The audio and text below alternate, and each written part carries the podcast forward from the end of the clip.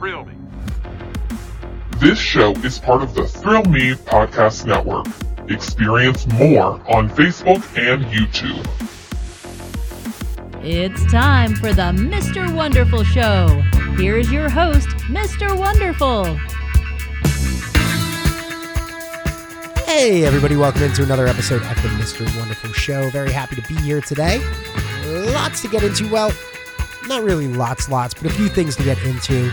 I will have some thoughts at the end of this episode on X, the movie that is currently out in theaters. Finally got a chance to see that. Uh, this past week was the girlfriend's spring break, and she was sick for like 90% of it. But one of the days where she was feeling good, she was like, Hey, it's you want to go see a movie? What do you want to see?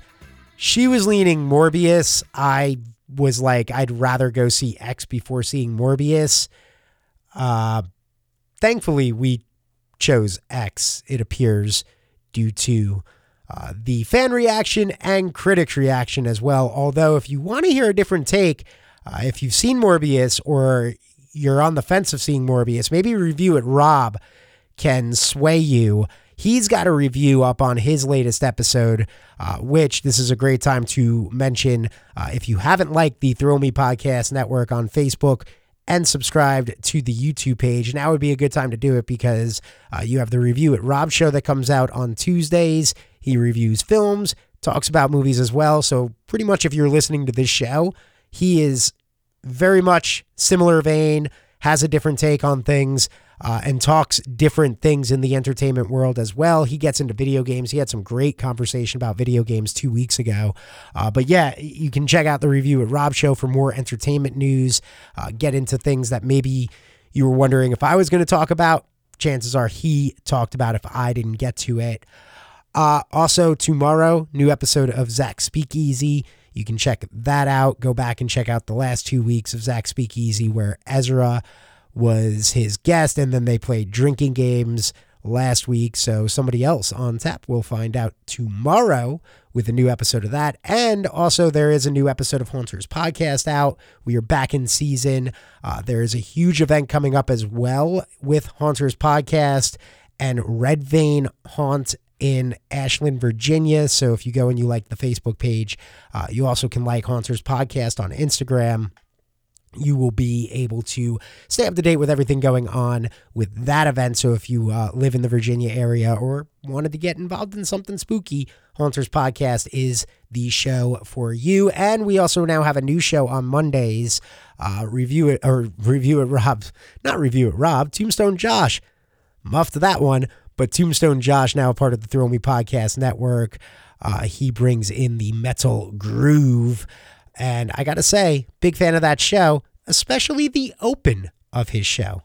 Yeah, that's a tease for you to go because I made the open for his show. Uh, but yeah, now great show, good time. So if you're into metal music, uh, Tombstone Josh has you covered with that. Does a really fun thing as well on the show. Uh, big props to this week's pick. He picks a metal song of the week, plays it for you. And uh, as a Pantera fan, I was a huge fan of this week's pick for sure.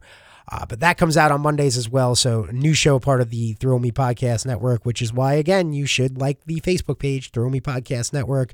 You'll always be updated when the new episodes drop. And probably a really good way as well for you to stay updated is to subscribe to this show and all of the shows on whatever streaming platform you listen. All right, with that being said, time to get into it. Uh, some news that I came across this week that I wanted to talk about. Uh, it is official that the King of Rock and Roll is heading to France.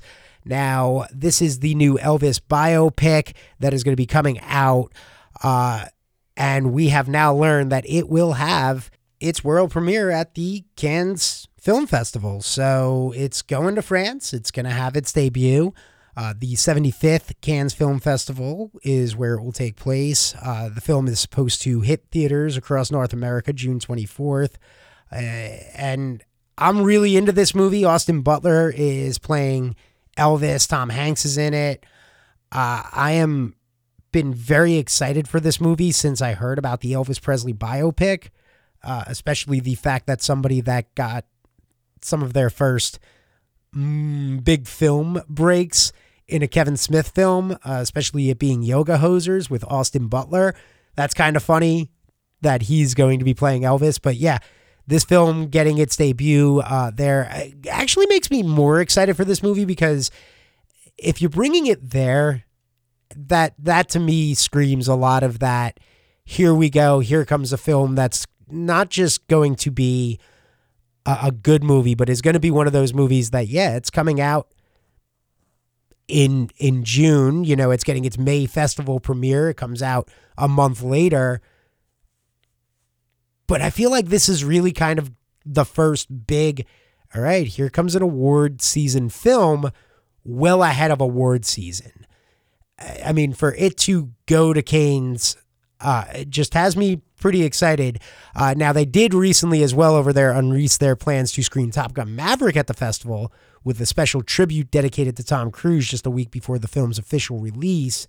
Uh, the rest of the lineup for the festival is still to come, but between this much anticipated uh, sequel with Top Gun Maverick and this huge Elvis biopic film, uh, it's looking like a pretty good festival and, and, has me excited for some of those more summer films. I, I know, I, I, don't remember if I talked about it on the show, but I know I definitely tweeted it out with Top Gun. Um, with with that sequel, I, I hadn't been very excited for Maverick, and with a lot of the delays and stuff, it is unlike Morbius. Morbius, with its delays, just kind of became more and more what the hell is going on. And then, from what I understand from the reviews, then nothing was going on. That's that's the issue. They weren't making it better. They were somehow making it worse. That's kind of been my fear with Top Gun. But that last trailer they dropped really has me excited. Also, I know somebody that did get to see a screening of it, and they told me that it was really good already. Uh, I kind of trust that person, so eh, I'm I'm a little more excited for this film. But again, the fact that it gets the film festival and it gets such a prestigious film festival where where these two movies are making their debut. Well, as far as Top Gun goes, it's it's not really its premiere, but the Elvis biopic uh, getting its premiere there that that's got me very excited that Elvis uh, going to be debuting there. So the first time critics and audiences are going to see it is going to be at the 75th Cannes Film Festival. Uh, some other news to get to. Uh, tickets are on sale now. If you haven't gotten your Doctor Strange 2 tickets, well, I'm just going to assume you're waiting for whatever reason. Uh, I know I got mine for opening night, but we have now learned that Doctor 2, or Doctor 2, Doctor Strange 2, its runtime is going to make it the shortest MCU movie in three years, clocking in at barely over two hours. I've seen a weird reaction to this online, and I'm not exactly sure why. Uh, it comes in at two hours and six minutes compared to, you know, the extravaganza that was the last two Avengers films and even the last two Spider Man movies. Uh, sure, you know, two hours, six minutes. It's probably really going to be under and under two hours when you think about it, as far as the credits and then the post credit scenes and all that stuff and the setups and things like that. So, as far as the film film goes, it's it's to come in at under uh, two hours. But the last film that that was ran shorter than this was Captain Marvel when that clocked in at two hours and four minutes of a runtime. But the reaction I've seen online is, is those that are like, how can you do this multiverse of madness movie and it, it's not be as long as Spider Man? Uh, Spider Man needed all that time to make the multiverse thing work. Well, I, I have a different take to that. This is a movie that is clearly picking up post Spider Man. Spider Man needed to, and, and I guess at this point, spoilers, if you're listening and you haven't heard Spider Man, I, yeah, the multiverse is here if you didn't know. Uh, but Spider Man needed time to set up the multiverse. That's why Spider Man is as long as it is. It, it, I mean, outside of the fact that the story does need that much time, but that's what I mean by it. The story needs time to open the multiverse and then explain it. Doctor Strange 2 is, I guarantee, going to do what Spider Man just did, which is pick up where we left off we're going to see what happened with Strange post that. The way we know Spider Man isn't, you know, everything that happened at, at the end of that movie. You know, we stuck with Spider Man. Now we're going to see, all right, what happened after everything went down at, at the Statue of Liberty, the better X Men ending than X Men 1. What happened there? We're going to see where Strange went after that morning. That's where I expect this film's going to pick up. We're going to pick up right from either right from him returning or it's going to be Wong being like, you messed with the multiverse, and we go right into it. So I. I, I, I'm not worried about the length. I'm not sitting here, one of these people that's like online that's losing their mind. Because again, I, I can't believe that I saw people getting rowdy over the fact that it's such a short film, quote unquote. It's still a two hour movie it's not an hour and a half. It's not under an hour and a half. This is, you know, this isn't the SNL short ass movie. Netflix makes a short ass movie section because movies are getting so long thing. Like, this film's going to have meat to it, folks. It's not going, and it's going to fly by as well if we're entering the multiverse. So I'm not worried about the length of time. Another movie we learned, length of time wise, Jurassic World Dominion. We have found out that this is now going to be the longest film in the Jurassic Park Jurassic World franchise. Uh, but Dominion now has revealed that its runtime uh, is actually going to be well over two hours, as it is estimated to clock in at two hours and 26 minutes. That will make it the longest movie in the franchise by quite a lot. The Lost World Jurassic Park going to come in second after this film debuts because that was a two hour and nine minute film. Still, it isn't nearly the longest blockbuster we've seen in recent years. I mean, the Batman clocked in just shy of three hours, uh, and that movie recently passed 700 million at the box office. Endgame was famous for going over three hours, so it, it's it's long, but it's not that long when you think about it. Especially when we were just talking about how people were losing their mind over a two-hour Doctor Strange movie and that that film is clocking in under this, but it makes sense that Dominion's going to end up being the longest film in the Jurassic franchise because not only do you have Chris Pratt and Bryce Dallas Howard returning as Owen and Claire, but now you got Laura Dern, Jeff Goldblum, Sam Neill, all reprising their roles as Ellie Sattler, Ian Malcolm, and Alan Grant. Plus, you got other cast members, uh, new ones, returning ones from the other Jurassic World films, uh, other familiar faces from Park and World, like BD Wong as Dr. Henry Wu. Uh, you know, so it makes sense.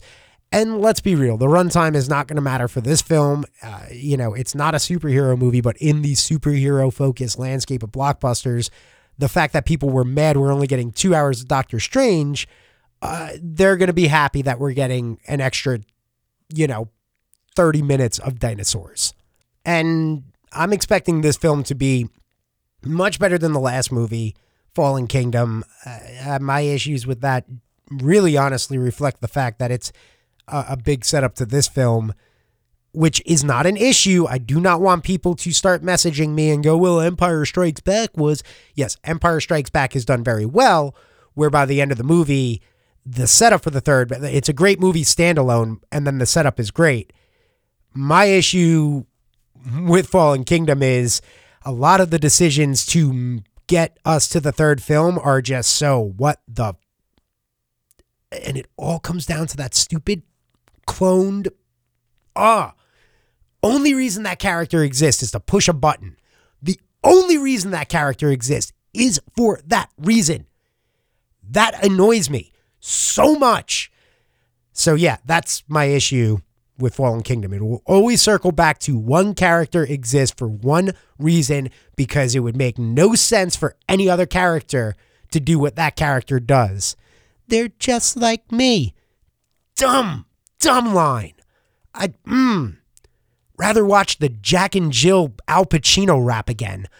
Uh, so yeah, uh, this movie I think is going to be a lot better. It's going to make bank. It's going to be a huge film, re- reuniting the original cast with the new cast, wrapping up the story of the Jurassic Park world franchise before they spin it off into hopefully hybrid dinosaurs in the Fast and the Furious world. But you know that's that's a dream for another day. Speaking of Fast and the Furious, we have some news about that. Now, Jason Momoa, uh, we all know with the upcoming Fast and the Furious film, or hopefully you know by now, Jason Momoa has signed on to play the villain in the upcoming movie. But of course, Jason was kind of, you know, doing his thing, talking a little bit, and it seems like a no brainer about him joining the Fast and the Furious franchise. He's a huge, muscle bound dude, uh, likable actor. Uh, shocking to see him take on a villain role, but also not so much. I mean, John Cena just kind of did it in the last movie.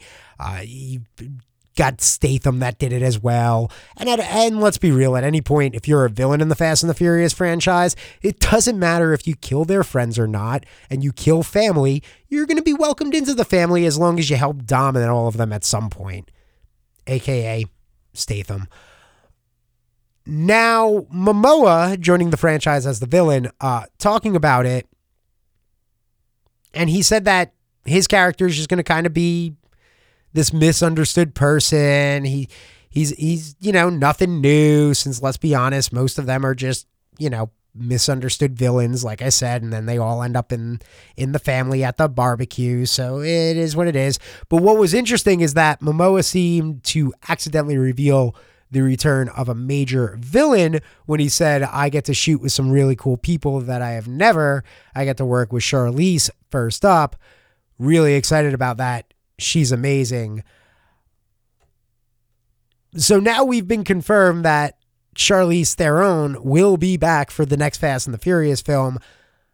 I mean, if you saw the last movie, not a surprise. She kind of seems like she's the setup for the final conclusion of Big Bads but it was never confirmed that she would be back until Jason Momoa accidentally confirmed, yeah, she's she's going to be back for Fast 10, uh, which is currently scheduled to be released May 19th, 2023. So there you have it. Jason Momoa slipped it up. We do know for a fact now that returning will be none other than Charlize Theron. All right, and the last thing uh, that I wanted to talk about this week is I wanted to get into my X movie review. Uh, X, a movie that came out a few weeks back. Didn't get a chance to see it when it first came out. This was a very anticipated horror movie for me. When I first saw the trailer, I got super excited. Uh, really couldn't wait to get out and see this. Unfortunately, it was a situation of it's one of those things where being in a relationship is great, but this was one of those, and it's not even a big deal at the end of the day, but it was one of those things where I knew this was a horror movie that my girlfriend would be interested in, but also might not be interested in because the concept of it is group of friends coming off the success of uh, Debbie Does Dallas, decide they're going to go out, rural Texas under um, rent out uh, a little farmhouse uh, from an elderly couple and under their nose film their own version of Debbie Does Dallas. Hex, uh, hence the name X, X film, X rating, all that good stuff. So they're going off to do that. I knew that right there was kind of a iffy will she or won't she want to go. And at first she didn't want to go see it, but then she started seeing more trailers for it pop up and more things pop up on TikTok. And she was like, actually, I think I can handle this. And yeah, she 100% handled it perfectly. She loved the film. Uh, it, it left her thinking as well. And that's what I really like about this writer and director Ti West. And that was what drew me to this movie at first. I my sell to her was Brittany Snow's in it and hers was yeah, but it's about porn and stuff. I'm I'm out. And then it was oh, there's more to it than the porn thing. And I'm like, yes, there is, because this director uh, is somebody that I have been a huge fan of for, wow, I, I want to say a decade now when I when I stumbled across uh, The House of the Devil on Netflix years ago with friends. We were looking for something to watch. And I was like, oh, this this sounds interesting, this film about a babysitter and all this stuff. And it's a slow burn of a movie, The House of the Devil. And it's very interesting character development wise. A lot of things being set up. If, if you're not really paying attention, you might miss something. But then by the third act, you start to see the hand that was dealt and you're starting to see the cards on the table and then finally it just becomes all hell same thing with the innkeepers uh, the next movie that i watched that he was a part that he had written and directed.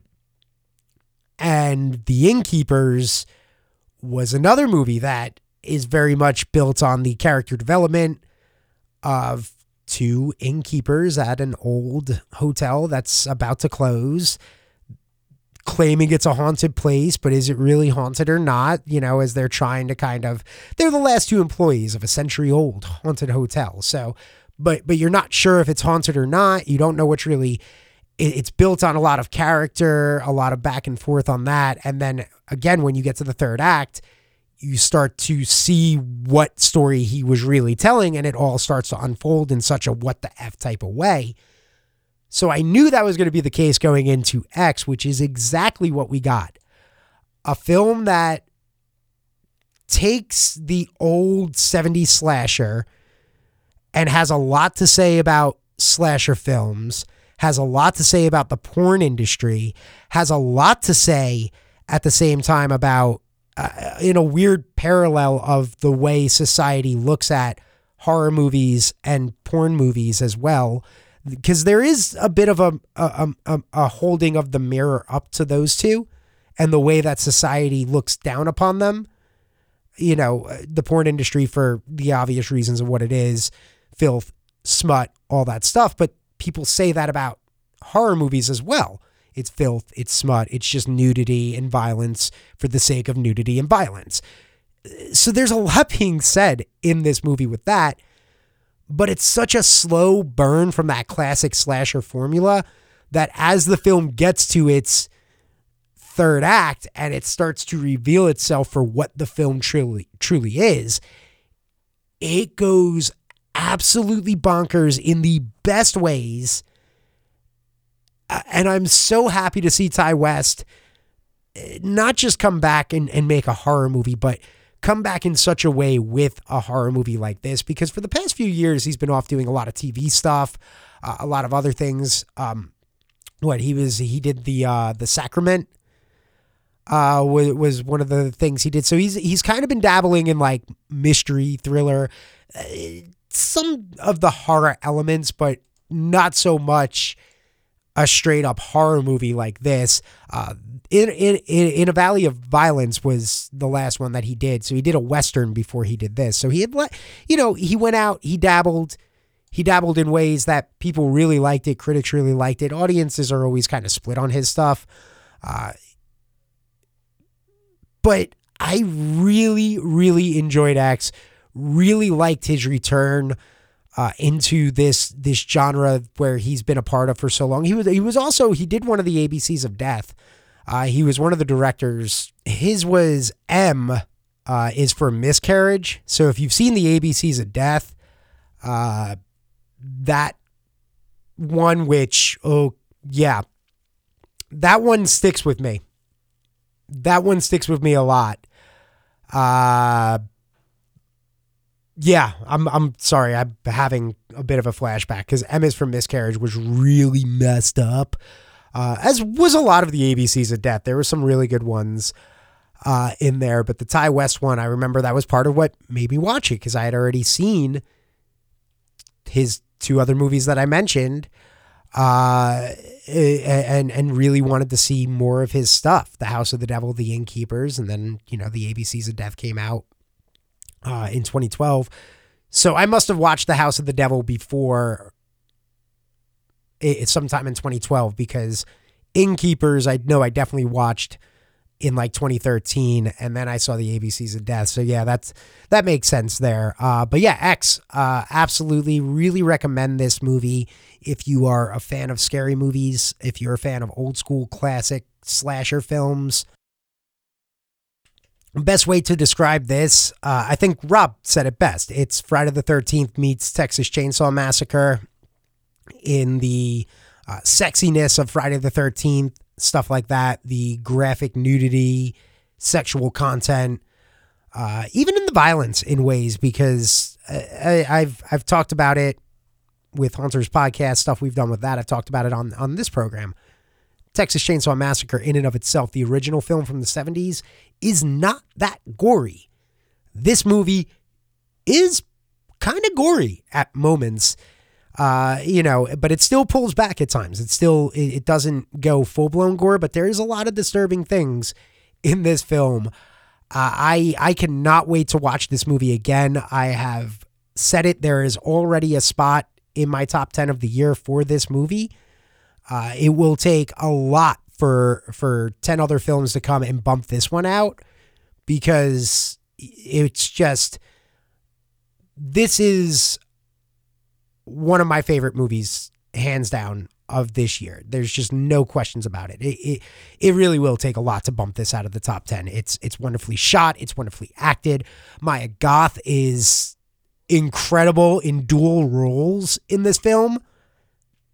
Seeing her play Pearl as well as Maxine, uh, Jenna Ortega has officially put her stamp down on being a, a, a horror scream queen, a, a new scream queen for us. Between Scream, uh, I still have not seen it, and I really do want to see it even more so now. The uh, Foo Fighters movie, I know she's in that.